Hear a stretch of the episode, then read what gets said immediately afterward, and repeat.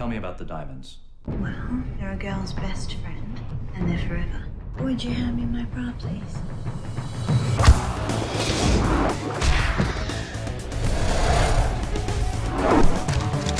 Do me up.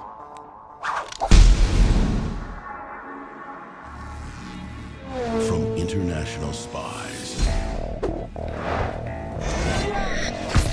to elite assassins. The world's greatest warriors Welcome to DOA. have been brought together Fights can happen any place against anyone. for the ultimate competition. Bring it on!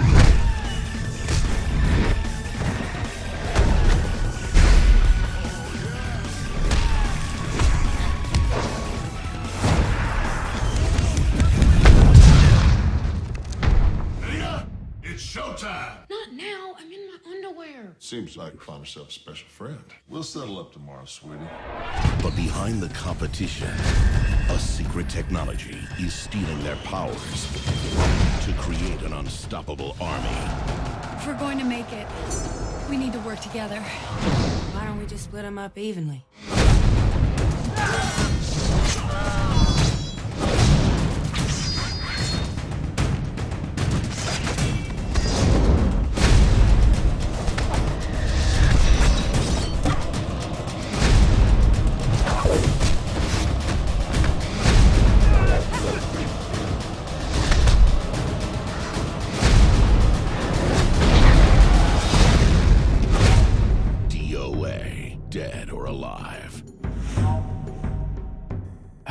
Welcome to episode 224 of Lapsed Gamer Radio. I am your host, Mark Hamer, and joining me tonight, Mr. Nick Case and Mr. Andy Piddy. Gentlemen, how are you doing? Doing good. Good, thanks. Are you fighting fit? Ready to talk about a terrible movie? Suppose we have to. And this I is said not terrible. my fault. I thought I thought we were talking about like I don't know. I wouldn't call it terrible.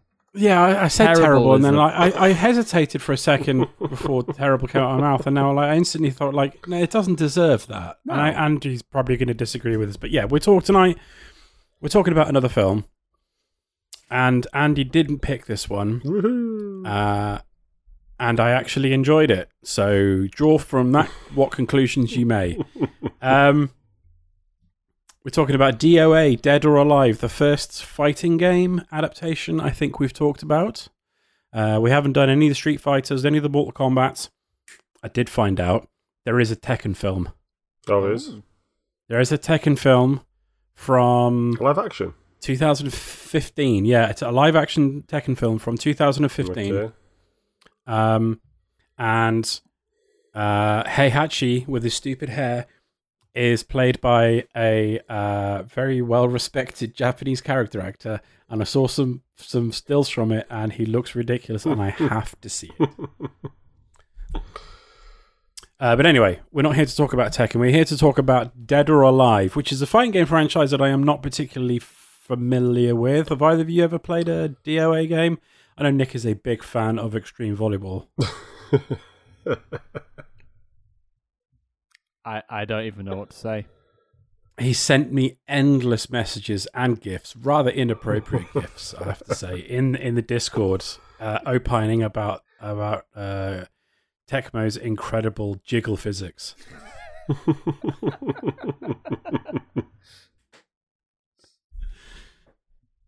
There was a, Um, like on the serious note, I'm sure there was a game like a few E3s ago where some like on stage they were like, check out the jiggle physics. Oh, almost definitely. Can't remember Almost what it was, but yeah. Yeah. Yeah. Was the jig- there was no jiggle Um, physics in the f- movie, were there? Were there? Uh, I don't know, Andy. I wasn't looking for it. Were you? I didn't notice any. Okay, good. There, there is Um, one. no, I don't think there was. there is one thing I I noticed. Well, I said noticed. There is one strange bit of thing around that that we can come to later. But yeah, Your choice of words. I know. So, I'm going to lay it out there straight away. I quite enjoyed this. I gave it two stars on Letterboxd, and, and in hindsight, that's kind of harsh. It's probably a two and a half star film. No, yeah, about two, two and a half star in terms of quality. Hmm. It's not a good film. I really quite enjoyed it. Yeah. Um, despite it not being a good film, straight off the bat, there was a number of things that I saw that were like, this is going to be good. First of all, was the running time. Um, and I saw that, oh, this film is going to barely scratch 80 minutes. Yeah. Uh, if that. In fact, when I got to the end, I like I'd subtracted the how long it takes at the beginning of the film to for the actual stuff to start, and then took the time when it ends, and is an hour and fifteen minutes of actual filmed footage That's good. made it into the film. Just An hour and got in and fifteen out. minutes, which is barely longer than an episode, one episode of prestige television. Um, but yeah, barely making eighty minutes.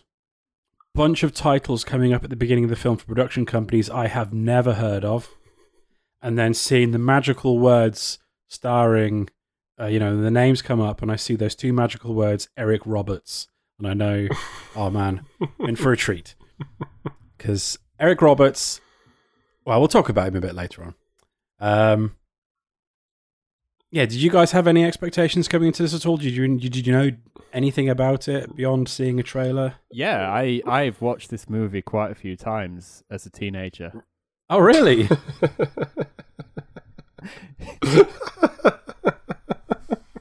I completely. I, there's nothing wrong with it. I'm not. I'm not judging you. I, it, it's just one that completely flew under my radar. Like I, you know, everybody knows about the Street Fight films. Everybody knows about the Mortal Kombat films. I didn't know until fairly recently that this even existed.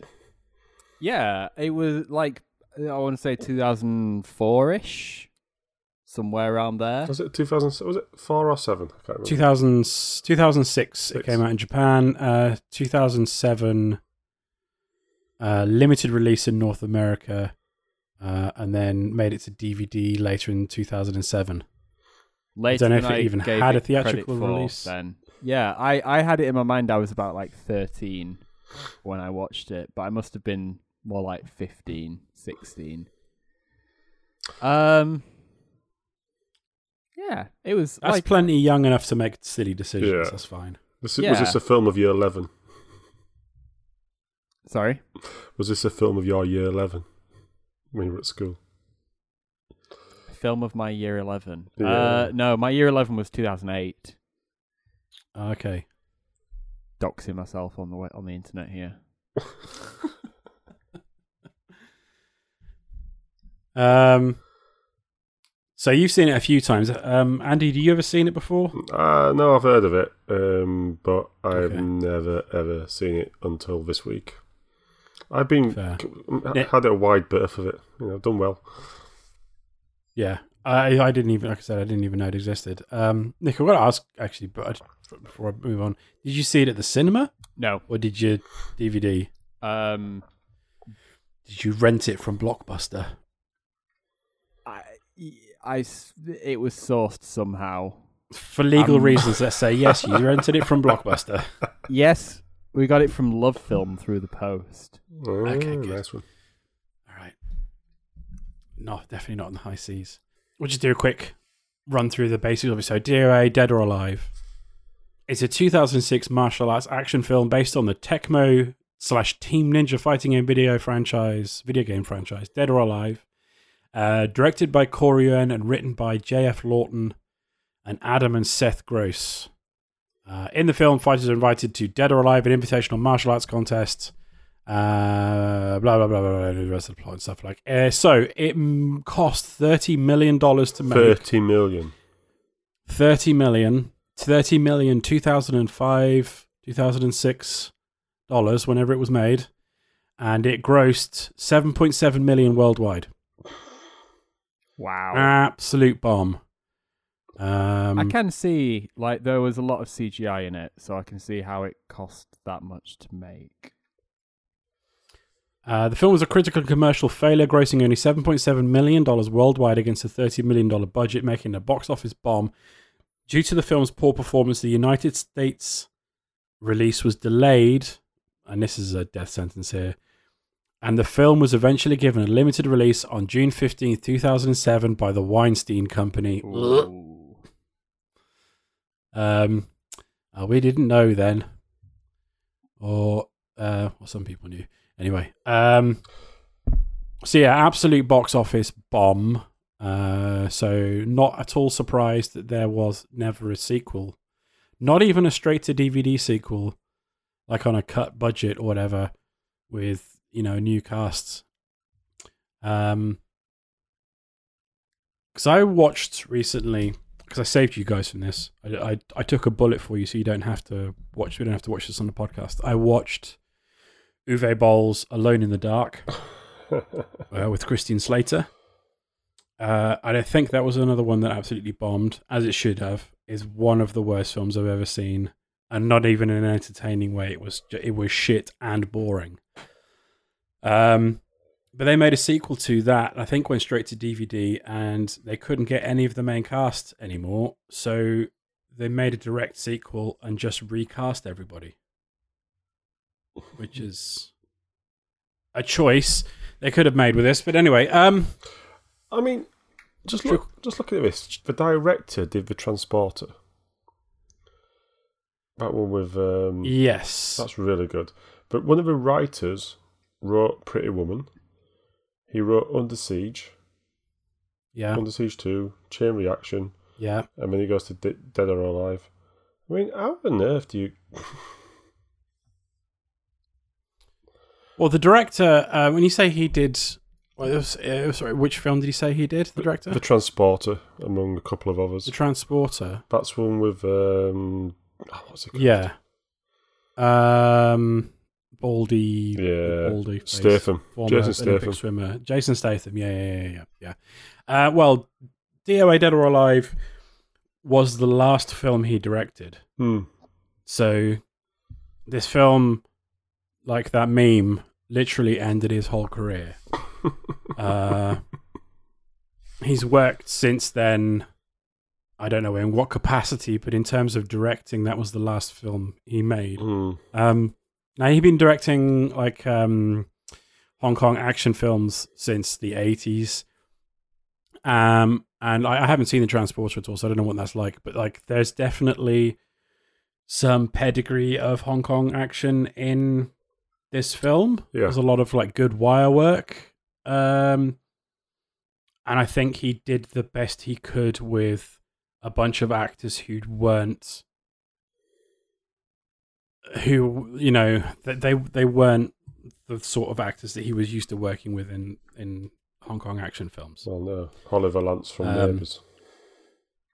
Holly Valance from Neighbours, for example. Yeah, so uh, there's a lot of a lot of cuts Home and to try and stitch together the action because Holly Valance was from Neighbours. Oh, was it Holly Valance was in Home and Away uh, Neighbours. Neighbours? Yeah, I think it was Neighbours. I just thought she those was a singer. She was a singer, but she yeah, was. but before before that, she was uh, Oh, okay. She did a Kylie. yeah. Yeah. She was in Fair. Neighbours. 422 episodes. That's the pipeline in Australia. Um, everyone famous who has ever come out of Australia uh, was in Neighbours. Everyone, Everyone. everyone, all of their famous sports stars, um, politicians, Wow. actors, directors. They've all come from. Every single one of them was in Neighbours at some point. That's how it works. Impressive. How you get? They don't give you a passport to be able to leave Australia until you've done a season of Neighbours. Um, I found out. I watched a very good video, uh, which uh, I saw. Uh, I didn't see um, early enough to be able to link it to you guys so you could watch it. Um, a guy called Matt McMuscles on Twitter um, does uh, videos about video games and video game movie adaptations. And he did a video about uh, DOA Dead or Alive, which was very interesting. Um, included a bunch of stuff from the um, uh, Lights, Camera, Game Over, How Video Game Movies Get Made book. It had a bu- bunch of information in there about the production of this film, which is a book now I'm now desperate to read. um, Corey uh, Yuen um, doesn't speak English. right.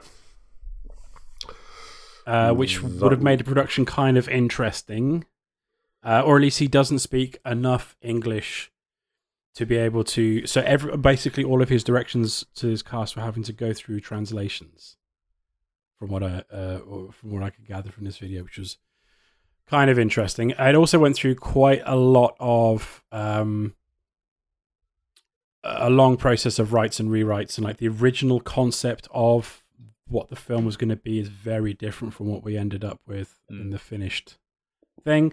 Um, the original version of what it was was would have cost way more money, so it's probably a good idea that they cut it down as much as they did to thirty million. Uh, still, no idea why it cost that much. Um, There is a lot Tree, of CGI uh, in it. Yeah. there there is this Location. bad 2006 CGI as well, but there's also like some physical stuff, some like, and some some big big sets by the looks of it that Mm. probably weren't that don't look like they're made out of cardboard either. There, there's an Not interesting bit like the the first scene is in like a Japanese temple, Yeah, and the first sort of shot out to going t- into it is all CGI, and then there's a shot of like people leaving it, and it's all real. So I don't know what the hell went Yeah. on with that. I don't know. I don't know. Um, so let's run through the plot real quick then. So uh, the film opens with uh, Ryu Hayabusa uh, informing um, who is these are all characters from the game. Like I said, like none of us are really familiar with the game, so we don't know the characters too well. But anyway, uh, Ryu Hayabusa informs Kasumi of the death of her brother Hayate, and that she must become leader of their clan. Um, Unwilling to believe Hayabusa's words without seeing evidence of her brother's death, Kasumi des- uh, desires to uh, decides to leave the temple to find Hayate. Um, and then some woman called Ayane with purple hair, who's uh, somehow attached to the clan. I don't understand. Warns that if she leaves, she is honor bound to kill Kasumi, but the princess leaves anyway, very flamboyantly, I've got to say, uh, and becomes a runaway shinobi. Uh, as she is jumping off the wall of the temple, Kasumi catches a flying shuriken on which the words "You were invited to DOA" appear, inviting her to the Dead or Alive tournament. Um, one of the things I really, really liked about this film, compared to a lot of other video game films, other video game films, even the really stupid ones that we've watched, on the whole, feel the need to try and explain, even do a cursory explanation for how like things exist in the world. Hmm. This doesn't bother with that at all. So See, that is one thing that Kasumi, I thought was very strange. yeah, so like Kasumi lives in this like little pocket of feudal Japan. Exactly, and she's like, it's not she catches a explained at all. shuriken that says you're invited to DOA, and she's like, Yeah. "Oh, cool, I'm invited to DOA." I know exactly what this is. I think that is like we haven't done any, like I said, we haven't done any fighting game films before, but it, this seems to be like a trope in these sort of games, uh, these sort of uh, films, isn't it? It's like um, all these characters get pulled together to be in a fighting Yeah. tournament that someone's putting together For no reason for massive amounts of money on a private island somewhere. Um, no idea how it's funded or anything like that. It doesn't matter. Just like, don't worry about it. Um, I like how all, all these introductions we get some very very flashy like visuals and stuff. It's like there's like a like a a few like sections of the screen showing stuff that we've literally just seen and then like the DOA logo, and then it'll cut to the next character, uh, who is Tina Armstrong, who is like a hillbilly wrestler. Um, apparently, there's enough money in in this in wrestling uh, for her to own her own yacht and just be hanging out in the South China Sea, arguing with her dad, who is called Bass or Bass. I'm not entirely sure It doesn't matter. uh, who is also a hillbilly wrestler. Um, she's arguing with him on the phone about her career. Uh, he wants her to continue pro wrestling, but Tina is tired of being a fake and wants to prove that she can fight for real because wrestling's not real fighting. Um, and then a gang of pirates pull up alongside her boat, and her uh, incredibly wimpy, posh English butler hides, and then she beats up all the pirates. Yeah. And then catches a shuriken that says DOA. I don't know. Or she it lands in a boat. one. It it, it No, like it stabs pisses the boat. the hull of the boat. Yeah. I mean, Yeah, these yeah, shurikens that's are right. flying forever. They must be flying for a right I know. distance. Where are they coming from? There was no one out. There's no one else out there. They're in the middle of the sea. Where did it, where did it come from? Doesn't matter. Don't worry about it. Uh, in Hong Kong, uh, Christie Allen is found by the police in a hotel room and is being questioned about the theft of cash and diamonds from another hotel after they were tipped off by Christie's on again, off again boyfriend and partner in crime, Max, possibly so he can have the money to himself. She manages to disarm and defeat all of the cops and then leaves the building, driving off on a motorcycle as she receives her own shuriken. All the while, she's observed by Max. The three girls are among a number of fighters, including Bass, Hayabusa, Leon, Genfu, Bayman, Zack, Lei Fang, Brad Wong, Jan Lee Elliot, uh, Elliot, Hitomi, and Max. Um, who are invited to the Dead or Alive Island, where they meet Helena Douglas, the daughter of the late famed Douglas. Uh, no idea who that is. Uh, the tournament's creator, and Dr. Victor Donovan, the organizer of the tournament, who explains about the $10 million prize money and the history regarding uh, the tournament. Um, each fighter is analyzed in a lab. Uh, incredible scene, overseen by Donovan's head scientist Weatherby, to record their to record their strength. Uh, all are uh, injected with nano machines, which record their abilities, because that's how that's how they work. They record their abilities, um, and they're issued with ID bracelets which show the name of their next opponent in the tournament. I love this uh, whole like techno setup. Like it's uh, the lab and everything like had such an incredible beam if you look about it and it, and it was uh the beginning of like a design QSC a lot around this places um they used so much perspex in this film like his entire desk Yep. and everything in that room was made of like colored perspex at various places around the island there's like DOA logos that are just made out of, per, of like colored perspex um the center of the shurikens that they were throwing around earlier were all made out of colored perspex. Um, whole lot of perspex in this film. Love it. Uh, the next day, the confrontations begin. Christie wins her first round win against uh, uh, uh, wins her first round against Jan Lee. Uh, Helena wins against Hitomi. And Hayabusa wins against Elliot. Uh, Bay- Bayman wins against Brad. Genfu wins against Lei Fang. And Max fakes an injury, so Zack went through to the next round. Um, I Wait really wait did not like the character of Max. I I've got a question here. I've just thought of. Okay, So go. Max fakes an injury Yep. Yeah, to get out of fighting because he can't fight, obviously. yeah, So he's out of the t- tournament. yes. In the He's not there to voiceover, fight. He's here to steal. but in the voiceover at the beginning, they said if you're eliminated, you have to leave the island. Um, I'm pretty sure know. that's what it said. don't worry about it. Nobody else did. Like it's the motto of this film. It's just don't worry about it. And the internal logic of the film doesn't matter. Um, before uh, first round fight, uh, Donovan explains to Kasumi that Hayate was defeated by Leon the previous year, falling from the top of a cliff, and his body was never to be found. After some more reflection, Brilliant. Kasumi realizes that Leon couldn't have killed her brother uh, and believes Donovan is lying. After telling Hayabusa, uh, he offers to help her find out the truth. Um, later, Kasumi finds herself also matched against Leon. However, she soon defeats him, proving to herself that uh, if she can win so easily, Leon could not possibly have beaten Hayate. This is the first moment uh, of the film where I nearly fell off my chair because when she's fighting Leon, he was the stupid big muscle guy with the blonde hair. Oh, yeah. At one point, he cocks his arms and there's like a gun cocking sound.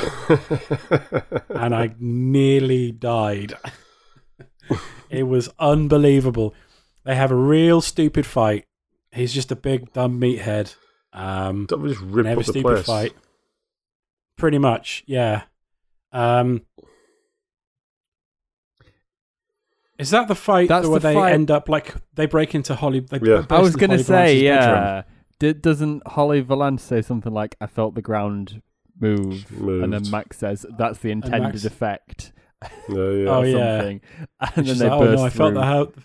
Yeah, and then like, and then the, the the meathead just bursts through the wall like the fucking Kool Aid man. Yeah, Um, and they tear up their bedroom having a fight.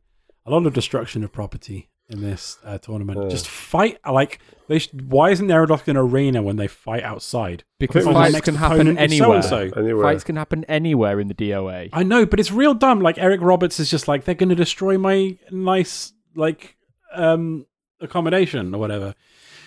Doesn't matter. Don't No. worry about it. Um, No one I think- cares.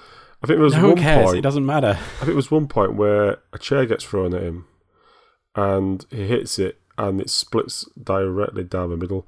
You know, so they've almost like glued it Yeah. together. You can just see it. It's just a perfect split of the chair. Yep. It's an incredible, stupid fight. Um, I really enjoyed it. They go through walls and all. Um, sorts. During the first night on the island, Max and Christie make a plan to steal over a hundred million dollars from Douglas's family vault, which is somewhere on the island. But they only have one source to follow on, which is the quote: uh, "Helena is the key."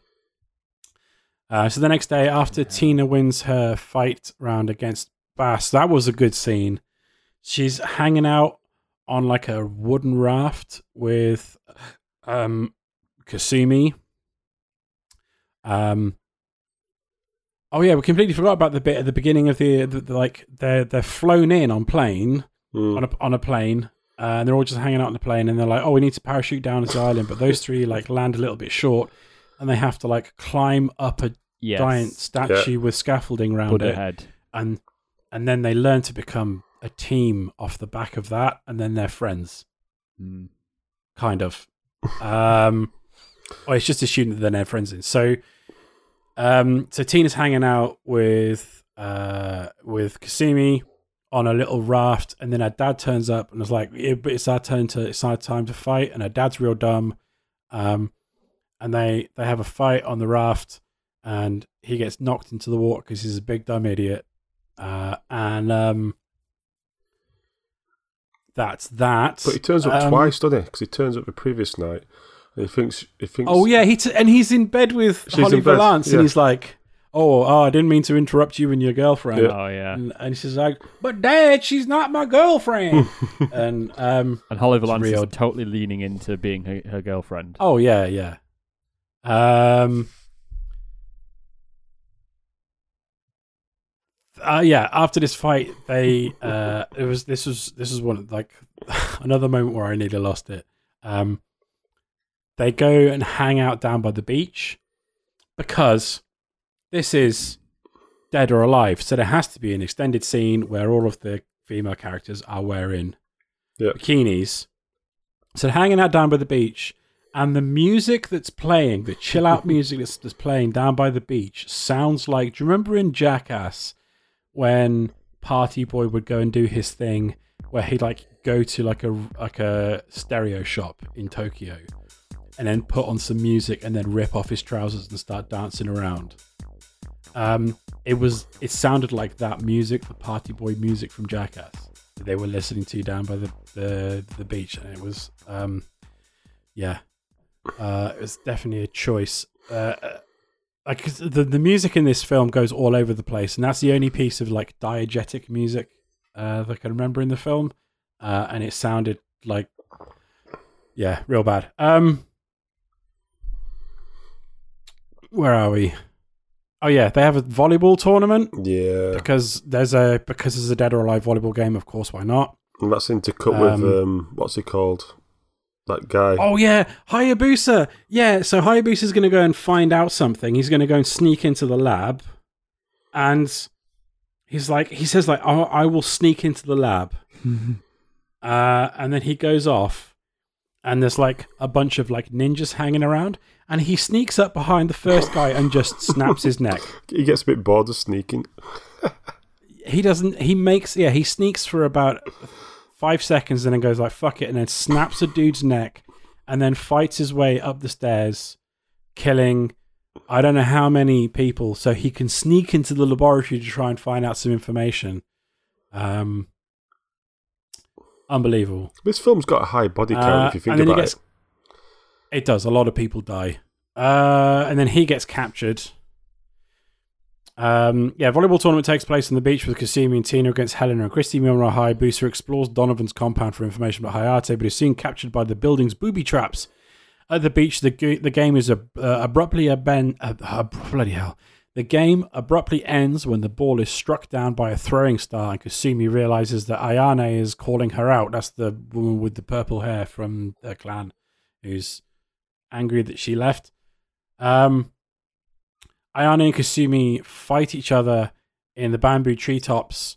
Um, that basically any time where those two fight each other, and the whole section at the very very beginning where she's like fucking about um, doing sword stuff uh, back at her clan house was all it like looked very Crouching Tiger, Hidden Dragon. Hmm. You know, you know, there's the fights through like the treetops and stuff like that from that film. Yep. Um, very stylized in that sort of way. Uh, it was kind of cool. I didn't hate it.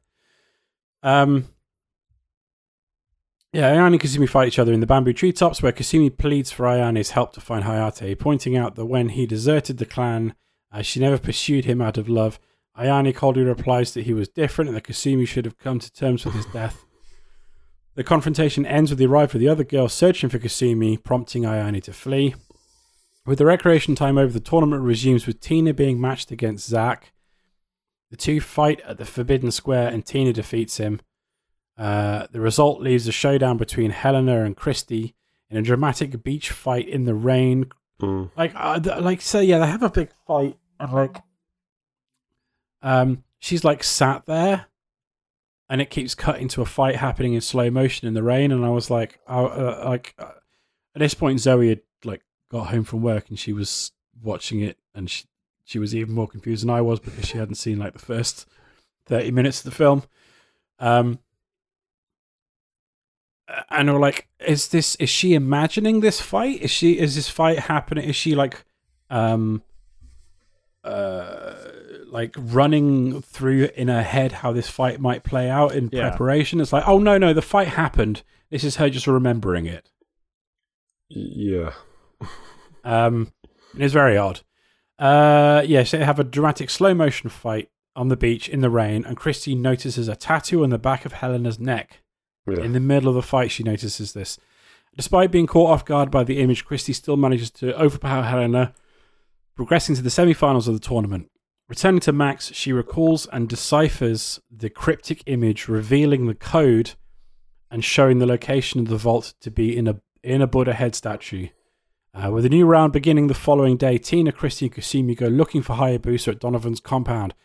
However, they themselves fall into a trap and are also captured. Uh, Weatherby, who has fallen in love with Helena, um, reveals that Donovan wanted to use his technology to, uh, to take it in a new direction. Uh, and he and Fame got into an argument about it since Fame had objected to the idea Donovan had him killed by Bayman. Helena gains new resolve to stop Donovan. Um, it is revealed that Donovan is planning to harvest the nanobots from the four best fighters, creating the Dead or Alive program, a biotechnology where the hosts will be able to predict and adapt to any fighting style and therefore defeat any combatant. The technology had been Weatherby's, who had no idea Donovan would use it against fighters' wills, uh, as well as for profit. Donovan downloads the program onto special sunglasses. um, Of course. revealed to the four captured fighters that he captured Hayabusa Hayate a year ago, and he was the world's greatest fighter. As he was the world's greatest fighter, he challenges Hayate to one fight to try and win the other's freedom, but the program allows him to effectively predict every move Hayate makes. Hayate falls through the floors of the building, but is saved by Ayane, and the two lovers are happily reunited. Uh, just as Donovan is about to send the program to buyers across the globe, Weatherby and Helena prevent Donovan from broadcasting and contacts the oh my god, and contacts the CIA.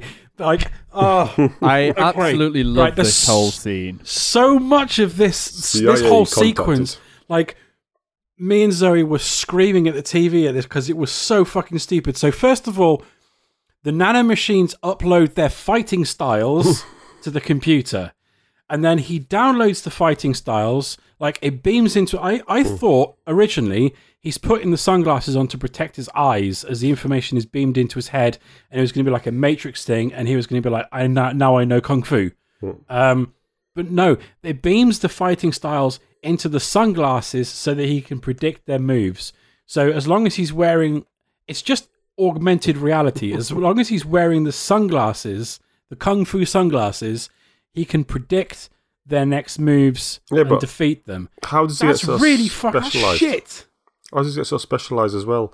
So the glasses must be controlling his body because he isn't that good of a fighter, but he's because of his And- styles. But none of that is explained. It says like the biotechnology where the host will be able to predict and adapt the playing. I thought it was just the sunglasses because when the sunglasses later on, um, the sunglasses get knocked off his face, and then he's a dum dum and he can't fight anyone. and I don't, I don't. It's so fucking bad. But Nick, as someone who works in technology, Hello. If you were if you uncovered like a creepy plan to steal people's fighting stars and and download them into a pair of fancy Ray Bans, um, what would you do? What would be your line of what would what would your line of attack be? I mean, I would have already embedded in the code some some backdoor that I could just type uh, the website of the CIA. That would imme- immediately alert the CIA and You'd flash up on immediately all the screens in the complex. CIA notified. Oh god, it's fucking like blew my mind. Like I, I thought they were just going to be like he was just going to like tap a load on the keyboard and some stuff would happen. No, he goes into a search bar and types www.cia.gov, and then the CIA website pops up, and then uh, um oh yeah, first of all like, he has this uh, he has this conversation with like the um he has a teleconference with a bunch of just faces from around the world. And I guarantee you they were just like producers of the film or something like that. they got them together over Skype. Um, Skype existed in 2006, right? Um, Um, Yeah. Um, yeah, pretty sure it did. Did it? got, them t- got 'em together over Skype to film that scene. MSN's they're just they're just a bunch more- of Simus, probably something like that. But they're just a bunch of like silent heads that just nod along as he explains, "Oh, um, I've I've received your your your money. I'm gonna start uploading the program, uh, the fighting styles that I downloaded into my sunglasses."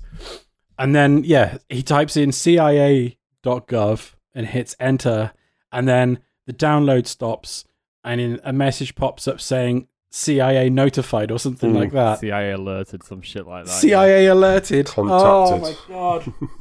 I was screaming at this point. It was incredible. Um I mean, honestly, like for like, is exactly what I'd have done. yeah. Uh Completely. oh and I forgot as he leaves like so um Max is gonna Max gets into the vault and he gets the money and he gets out um then he gets knocked out by there's this dude there's this henchman like the the big henchman dude in the beret and like the camo clothing Mm. who doesn't have any lines of dialogue he just goes Yeah, but- a lot he beats him he up. He just goes earlier. "Grr." He knocks him out with two flip flops earlier in the film. He does. He does knock him out with flip flops. He like he flicks his flip flops at the guy's face and knocks him out, uh, and stops him from going. Then he comes back later and he's all like, and um, he knocks Max out and takes the money, uh, and and goes a lot more. Uh, and then him, him and Eric Roberts run away, and then Eric Roberts is fighting everyone, and he's really really good because he's wearing the kung fu sunglasses, and then the kung fu sunglasses get knocked off his head, and he can't fight anymore, and they beat him up. Um. Oh, after this is all after Weatherby's finally managed to unlock the pods, um, to, and that the That was not oh, yeah, the- easy. the sites That, That that was was, not easy. four separate security protocols he had to bypass to do that. Yeah, There was, yeah. uh, and then he had to stop the island from self-destructing because, of course, the island is set to self-destruct. Yeah, but he can't Um, stop it. Helena confronts Donovan as he tries to flee and manages to hold him off for a short time uh, as he tries Weatherby unlocks the harvest pods but fails. Donovan sets the compound on Urua so will self-destruct. Weatherby finally unlocks the harvest pods and with all the fighters freed, the girls join forces to take on Donovan as he attempts to escape uh, in a four-on-one fight. Hayabusa fends off Bayman. I'm guessing Bayman is is the Ur guy, um, with the help of Weatherby and Max. And soon Hayate and Ayane join the fight against Donovan. After a tough fight, Chrissy manages to knock off Donovan's glasses, preventing him from using the program. Kasumi finishes him off by paralyzing him with a needle to the neck. In the final moments, all the combatants jump off the cliff into the water, whilst Weatherby, Max, and Hayabusa take an escape hatch. Uh, the compound explodes, presumably killing Donovan. Uh, managing to gain a boat, humorously from the same pirates that attacked Tina earlier in the movie. Um, the group escapes the island. One week after the tournament, back in Kasumi's palace, the five female fighters join forces against the warrior guards on the palaces of the steppe. Uh, on the steps of the palace, even sorry. Um, I didn't understand that end bit. Like no. they go back to Kasumi's place and like she left, sure, okay, fine, but now she's back. But no, they're going to go back and just kill hundreds of guards for no reason. Um, presumably that was going to set up a sequel that we never got. Hmm. Um, because this film fucking tanked. uh, honestly, I like I was I was a bit like I was a bit meh about this film until like the climax. Uh, and then I absolutely fell in love with it. So it you was so climaxed? dumb, so incredible. The climax, yeah. Your climax. Until I climaxed. Not of a volleyball Um, scene. No, no, not particularly bothered about that. Um, but uh, CIA alerted. That was Oh, That was a the climax moment. I was- that's what did it. when I saw CIA alerted, I was rock hard. Um, so I want to talk about Eric Roberts for a moment because um, Eric Roberts is an interesting guy. He is he's uh, he's a genuinely good actor. He's been in some really good films. Um, if you look at like his IMDb, I mean, he's in The Dark Knight. Um, he's in a bunch of of like really highly rated films, especially from earlier in his career. Mm. Uh, and there's there's an interesting um, profile of him in um, uh, Vanity Fair from a few years ago, talking about how like he could have been like a Hollywood leading man when he was younger, and for some reason it never quite happened. Um, he got involved in a like really serious car accident and had to learn how to walk again. Hmm. Um, but he is like he is probably the hardest working man in in Hollywood, hardest working actor in, in Hollywood in terms of like the number of films he does. So, um, in this uh, in this um uh profile, uh, he's on the set of filming a um a lifetime movie franchise, an installment of a lifetime movie franchise called "Stalked by My Doctor 3.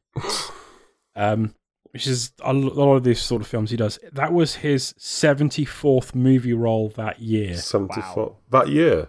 Yes, that year. That. He, he must. that year. He does a lot of like low budget films, straight to DVD films, TV movies, and stuff like that. Occasionally he'll get like a role in like a big uh movie like a Dark Knight um sort of thing. But he does uh he just instead of like doing a handful of smaller roles or whatever, uh, he just works uh, as much as he possibly can. Um which you know, fair play. Um, but yeah, he he's a decent actor, but he knows how to. He really knows how to ham it up, uh, which is why he's so much fun when he turns up in trash like this. Um, which is why um, uh, you know, an actor who has done like really highly rated films and has worked with directors like Christopher Nolan can also appear in films like Sharktopus. Um, and DOA. Uh, I really like Eric Roberts. Whenever I see that he's going to be in a film, I know I'm in for a good time. At least when it comes to his performance. Uh, so, I mean, where do we even go with this? Andy, you didn't really like it. Um. All right. So this because it's sort of um, probably bad timing really because I've started rewatching the John Wick films. So I watched John Wick, then this, and then John Wick Two, and I compared. mean, that's a little unfair. well, it I is, but it's unfortunate. Most action films, most action films won't hold up well compared to John Wick. no, no, and it doesn't hold at all well against John Wick, um, especially that first one. But what I all right, so I thought the action scenes, I thought the fight scenes were quite good, choreographed, you know, very well. I I, thought I, I thought the actors themselves, especially the girls, you know, 'cause we don't really have a fighting background. Um, Not at all. none no. of them. I thought they did pretty well. I thought they sold it pretty well, you know, with reactions and stuff for fights were quite entertaining. Um, I thought they could have been a bit more choreographed, a bit more. F- See, what I felt thinking about this film, this film could have gone two ways. We could have really gone for like a proper, almost like American Pie vibe, but with kung fu or it could have gone with a bit more serious, and I think we've gone for a bit more serious. I mean, the story is utter pants. The story is just Yeah, but uh, it would have if it had tried to be a little bit more serious. We wouldn't have had Hmm. the stuff that made the film fun. We wouldn't have had the CIA alerted notices and things like that. So Hmm. I sort of felt they were just in the in the path of they didn't they couldn't decide which way to go. Um, I think the lead, I thought the acting was reasonable. I think the girls were good, as best as they can be with the material they've got. You know, you've got f- four strong females as such. You know, like I said, it's not a great film, but you've got four strong females. The actors did as best as they can be with the material. The biggest letdown for me is the story and the script. I mean, he could have just got a normal fighter and just downloaded it and just said, "Look, you know, this is what it does. Look how good it is." He didn't have to. You almost didn't have to do all the whole thing, getting people together and stuff. Um, what? Oh, you mean the um Yeah, just showing off the uh, glasses. the the tournament itself was unnecessary. yeah, Yeah, but then we wouldn't have had such amazing fights. Also, it's a fighting game, so true, true. they have to. It's a it's the rule of fighting game movie adaptations is there has to be a Fight. a uh, you know a martial arts tournament of Yeah. some description. Mm. It's not really a um, fighting game movie if it doesn't have a fight. No. I think I think it was quite nice to try to vary it up. I mean, you had fights on the river. Um, that was quite fun. There was a fight in an arena. Um, where else? A fight through the house. That was um, fun. Fighting with rain. So you know, you did various locations and stuff. That was good. Like I said, just the story was just pits. I think I just think, and the script was just utter shite. So Well, uh, from this is from 2003, Tuesday, April 8th. Hollywood Reporter, Dead or Alive game for film deal. mm, Los Angeles, uh, the Dead or Alive fighting video game franchise is coming to the big screen in a film described as Charlie's Angels meets Enter the Dragon, uh, which is not what we got. Uh, the project targeted for fall 2004 release, big miss there, is set uh, set up um, at Impact Pictures, which currently has video game to movie uh, titles Driver and Resident Evil 2 in the works. They made did they make a Driver film? I don't. I'm gonna have to look that up. I don't know if that ever made it out. No, I'm not sure. Uh, the $30 million movie will focus on four female fighters from Japanese video game publisher Tecmo's franchise and stay within the realm of reality, unlike Impact's Mortal Kombat movie, which is based on a violent video game heavily draped in mythology and fantasy. I think the story is one. Ah, this is a name you're going to love and recognize. I think the story is one that people will want to see, even if it wasn't based on a video game. It's a fun popcorn film with action and humor, said Paul W.S. Anderson. Uh, a name he is part of it, actually, isn't he? He's a producer. He's a he's a producer. Yes, he's a producer. uh, the man who brought us the entire uh, Resident Evil franchise and the Monster Hunter film, um, and also um, Event Horizon, which. I genuinely like. I think it's a good, you know, sci-fi horror film. Um. So yeah, originally it was going to be like a Charlie's Angels thing, and from like the poster and the trailer that I watched once about three or four months ago, I thought it was going to be more like a Charlie's Angels thing. I thought they were just going to be like like a team of people involved in some sort of espionage or something like that, not like yeah, just that would have been probably better. fighters going to a tournament. Uh, maybe, maybe, Yeah. but um, It did feel very Charlie's Angels, you know, 'cause with the DOA coming up every time, it clicking across and doing the small screen, and then out of it, every female character didn't we split the screen in three, didn't we? So they like showed previous Yeah. scenes, and we did like. so It was very it was Charlie's Angels credits, almost like. hmm. So was, There is a um, there's an interview in um, uh, IGN from 2006 with uh, uh, Tomonobu uh, Itagaki, who was the head of Team Ninja at the time. He might still be, I don't know. Um, being asked about the Dead or Alive franchise, and at one point in the article, he's asked about um, uh, where is it? Uh, have you seen the pictures of the new Dead or Alive movie? What are your thoughts on how the characters have been portrayed in the movie? And Itagaki said, Of course, I have seen the pictures. Personally, I wanted to have Japanese actress play Kasumi and Ayane, uh, but the director believes strongly in his casting choices. Ultimately, it's his decision. Um, and he, he lists he lists some some uh, Japanese actors that he would have liked to have seen in the role. I, I don't know any of them, Ooh. unfortunately. I'm not hugely familiar with uh, Japanese cinema. Um, so there was uh, yeah, there was a little bit of like um, uh, the yeah, Team Ninja were not particularly from from that uh, and from some other information that's come out that Team Ninja were not particularly happy with the adaptation. not surprised. Um, at least, and also it sounds like it was like a bit of a nightmare to be on um, as a set. Hmm. Um, there was an interview with um, Holly Valance done in Eurogamer because she was in Red Alert 3. Oh, I don't think I ever played Red Alert 3. No.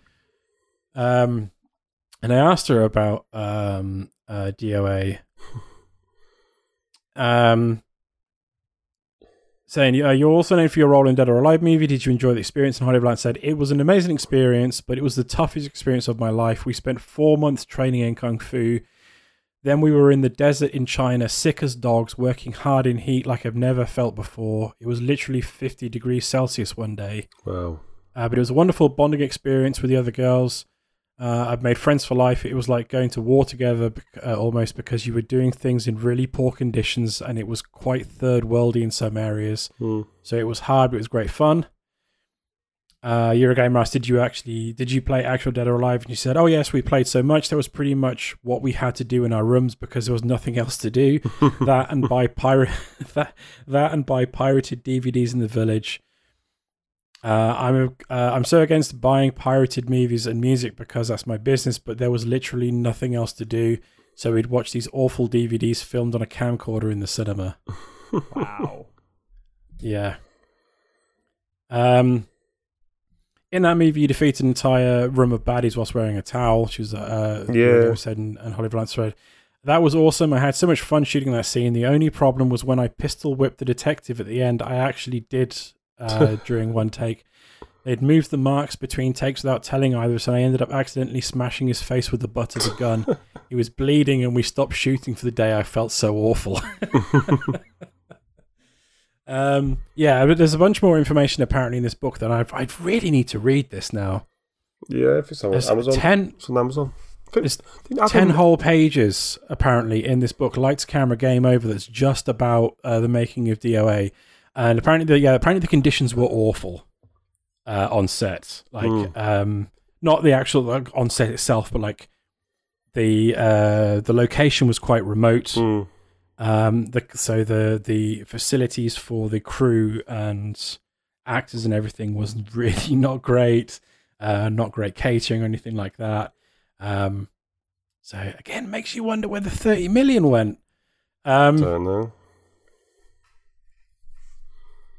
I mean, review, so general uh, critical response. We talked about a little bit of the box office. The response, the critical response, was not great either. Um, reviews are generally negative on Rotten Tomatoes. The film has an approval rating of thirty three percent based on forty six reviews, with an average rating of four point seven out of ten.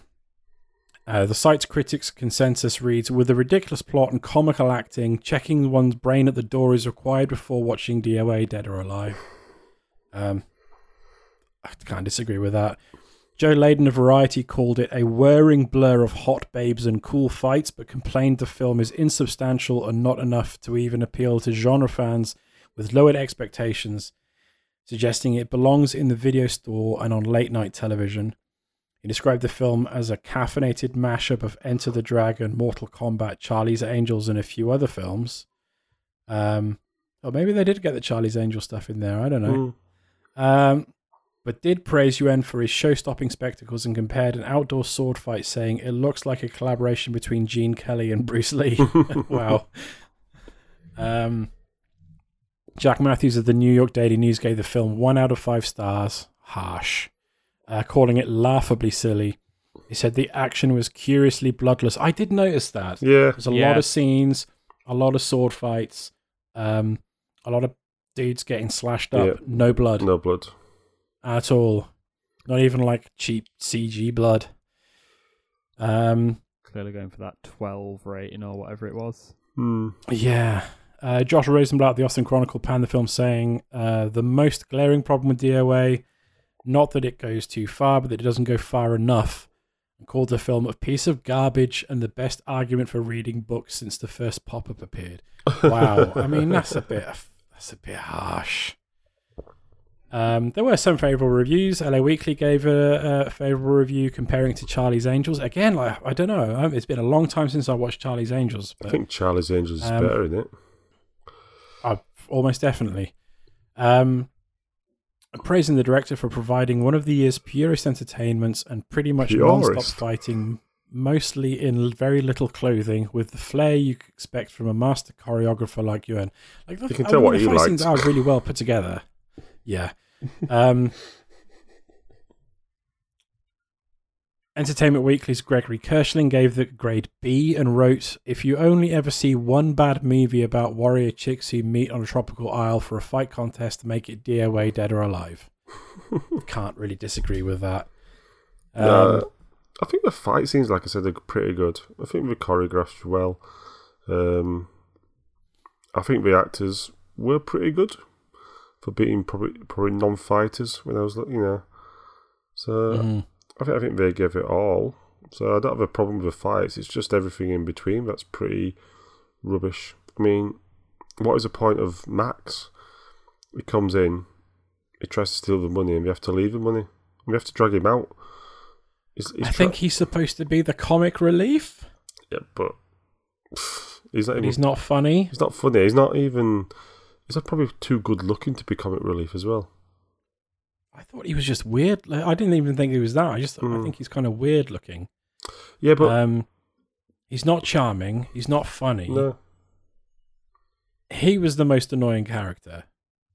Uh, well, the only thing that was funny about him was the fact that he's a massive coward. Yeah, Uh, that was kind of funny. Um, but she knows him, Holly Valance, this character, doesn't she?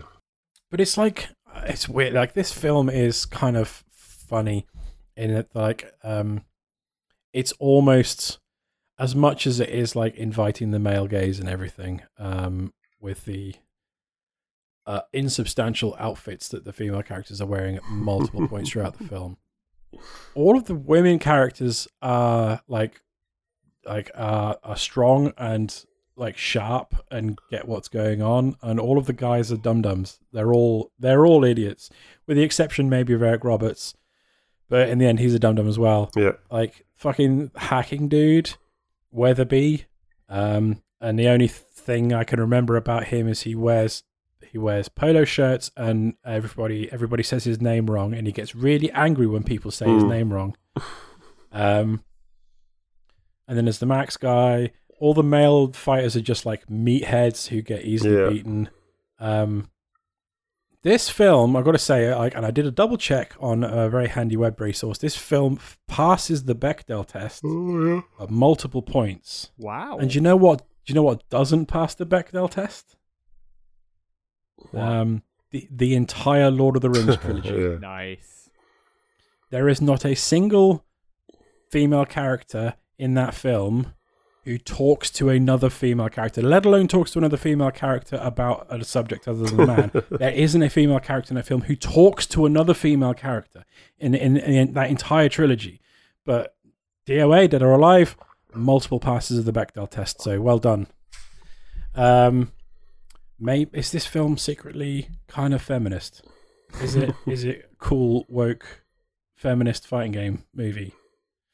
Well, it sort of Is DOA unproblematic? it sort of does twist it a bit, doesn't it? Because the games are notorious for what jiggle physics and basically yeah, the yeah, games are so the, the games are like that. So the producers and the writers have done a decent job in sort of twisting that around and saying, all right, it's sort of expected in the film, but we'll make them strong and you know strong characters as such. You know, we're not we're not relying on men.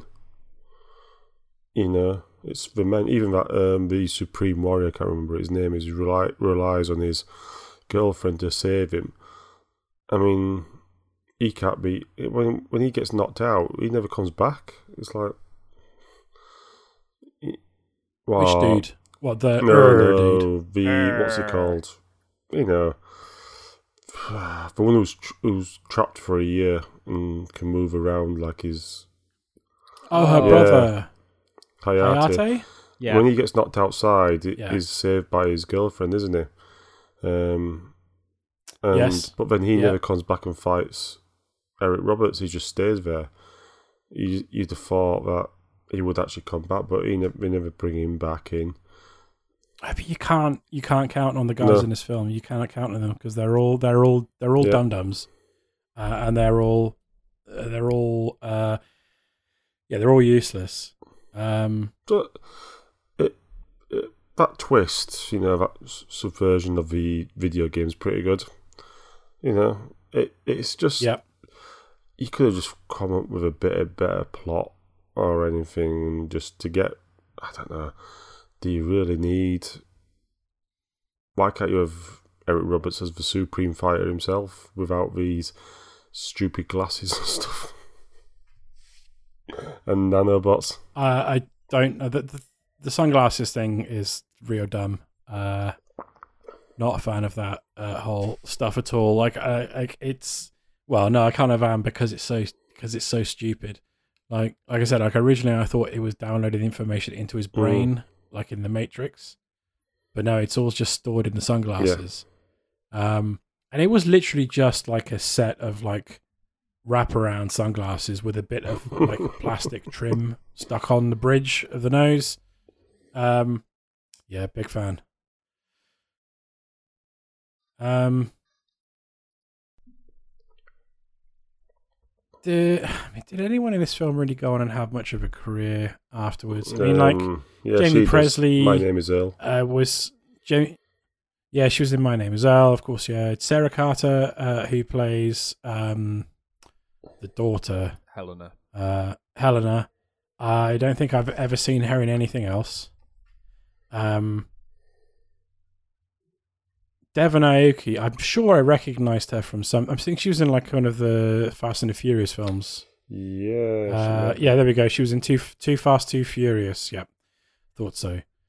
Um, so I've seen her in at least something else. Um, thought that, like the biggest name was, was probably Holly Valance, right? Yeah. Is Oh, yeah. she the is she the lead? I wouldn't say she's the lead. Yeah, she probably is. I don't think it's a lead film though. It's not. It's like an ensemble film. Just none of them are very. Yeah. Um, Sure. I don't know who gets top billing in this film. Oh, that Helena's Um, in Smallville. She was in Smallville. Oh, okay, I never she's watched a lot of Smallville. TV shows. Um. But Holly Valance didn't really have much of a film filmography uh, of film. I mean, this was the first film she was in, and she's done one, two, three, four, five, six, seven, eight other films. Only three of which have Wikipedia articles, so it's not a good sign. Um, but she has she did work quite a lot in uh, television Hmm. uh, as well. Was Taken. Um, Prison Break. You never, se- you've I've never seen Taken? Taken. Never seen it. Oh wow. I've never You seen Taken, Taken. at all. I've seen Taken's good. clips. Uh, is it? I mean, I saw I saw a clip of uh, I don't know which film it was, one of the Taken films, where um, what's his name? Liam Neeson. Liam Neeson was climbing over a fence. Mm. And it's quite an infamous shot because there's like twenty cuts in this shot of him climbing over a fence. Uh, it's awful. Mm. Um, No, Taken's good. Taken's really good. Okay, I'll take your word for it. Uh, I may, I may like watch it at some point if I'm on a flight and it's the only thing that's available or whatever. I don't know. Um, yeah, have we got anything, anything else we want to say about the film, Nick, you've been. Nick? You've been quite quiet. You enjoyed it's, it. It's, it's your choice, Nick. Fly the flag for your choice. I don't think I need to. It's. I think you know. Mark said pretty much all there is to say. It's good, dumb fun. It's a good popcorn movie. It's probably one of the best films we've watched in this series, after Detective Pikachu. Yeah. Oh no, Um, Sonic beats this. And it. Oh yeah, I forgot Sonic was good. Yeah, Sonic beats this one. Sonic was good. and it didn't have the rock in it. So all I'm going to say is, video It game have had The movies to make to make to make video game movies good, they need to lack the rock. That's my theory. I think Rampage I is better wish, than this. um, I wish we had done a video watch along of it. Yeah, on um on Teams or whatever. Uh mainly because I would have captured on on audio the moment when he types www cia.gov into a computer. Um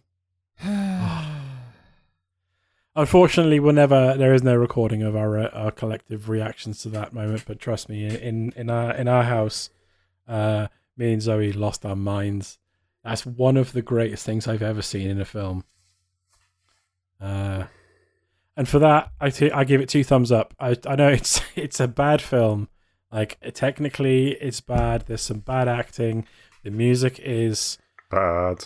uh, uh, definitely something. Um, it doesn't make a whole lot of sense. I, f- I really enjoyed it. Two thumbs up. Go watch it. You'll have a real good time. yeah. Andy, do you agree? No, Andy does not agree. All right. Um, do not. Well, uh, get drunk, watch it, and then forget about it. Nah. well, I think we're This now is a set down a path. This is a bad film. Uh, apart from Let's. I tell you what. I tell you what we'll do. We've, we're now we're now set down a path. Right. We have watched a fighting game film. So now we are inevitably locked into a path of watching all the fighting game films. All right. So we'll watch mo- the Mortal Kombat films, both they're the on- old one and and the new one. The two first three of them, Um, remember? Two old ones, one new. Street, F- uh, Street Fighter, Tekken. We'll watch them all, and then we can rate them as to which are the best ones. All right. Make How's the about that? fighting games fight. Yes. We will. Uh, we'll rank the fighting. Well, the fighting games will fight each other, and we will rank them. Okay. We'll lock that in. The fighting games will have their own kung fu tournament in LGR Towers. We will, Not on a we will- deserted desert island. no. No. I better write some code just in case where I can say Mm, CIA. No, Exactly. Type a website in. And no sunglasses allowed. Block access to CIA.gov on the server. So, But, but I'll tell uh, you what, what, what's so no can call out on us. you don't even get the CIA. The CIA don't even appear. No one turns up apart from the pirates. Maybe the pirates are the CIA. Ah, no, that's Johnny Harris. Uh, But I'll tell you what, that's just that so what are we going to watch? That the that that island is basically a short hop, skip, and a jump from where Jaime Pressly was originally, because the pirates have the speedboat. It's not going to travel far, is it? So it must be just off the same island. to have those pirates Sorry, so close. Yeah, I know. Um, it was quite funny when one of them like turned over Jaime Pressly and spotted her and was like, "Oh shit, not again." um. Anyway, uh, it's despite what Andy says, uh, I think it's a fun film, uh, and I think you should check it out if you want to watch something that's real stupid, uh, and if you're a fan of uh, like fairly competent action, um, incomprehensible plots, like stupid over the top characters, and Eric Roberts, uh, then it's got everything you could want. Um, We'll have to discuss um, what fighting game film we're going to do next. Yeah. I really want to watch Tekken. Yeah, we Um, can do Tekken. it looks stupid. I'm going to pull up a trailer and, and post it in the Discord Uh, uh, afterwards. But, Mortal um, Kombat's on Prime at the moment. It is. So those three films are on Prime. So good. I think you can do the group watch as well on Prime. I'll take your word for it. You could. Um, But you see, but I think this is 88 minutes. John Wick is 88 minutes. Just go f- watch John Wick over and over again. You, s- you'll have a much better time. okay. Guys, there are so you the new Tekken John Wick is um, three hours long. Yeah, but the first one Yeah. is 88 minutes. I know they get longer and longer, but that first one. They do. Anyway, um, should we wrap it up there? Yeah. Nothing else. No other. Nothing else to say. That's all it. Nothing. All, everything's good. Okay. Yeah. Right. DOA, Dead or Alive. Uh, Andy's wrong. It's worth a watch. Uh, gentlemen, thanks very much for joining me. Get lost. Thank you. Um, I think. Thank you. uh, thanks very much, dear listener, for joining us on this silly journey. And uh, yeah, we will catch you on the next episode. I think next episode will just be a regular what games we've been playing, so we can catch up on those. And then after that, I don't know what we're going to do after that. Uh, just uh, yeah, keep an eye out on the socials to see what's coming. down 2023 But, uh, Ballyhoo year. maybe the another fighter. food. Maybe maybe we'll do another film. I don't know. I don't know. We'll see. Just keep an eye on the socials. We'll let you know. Um, yeah. Uh, we'll catch you on the next episode. Uh, until then, goodbye. Bye. Bye.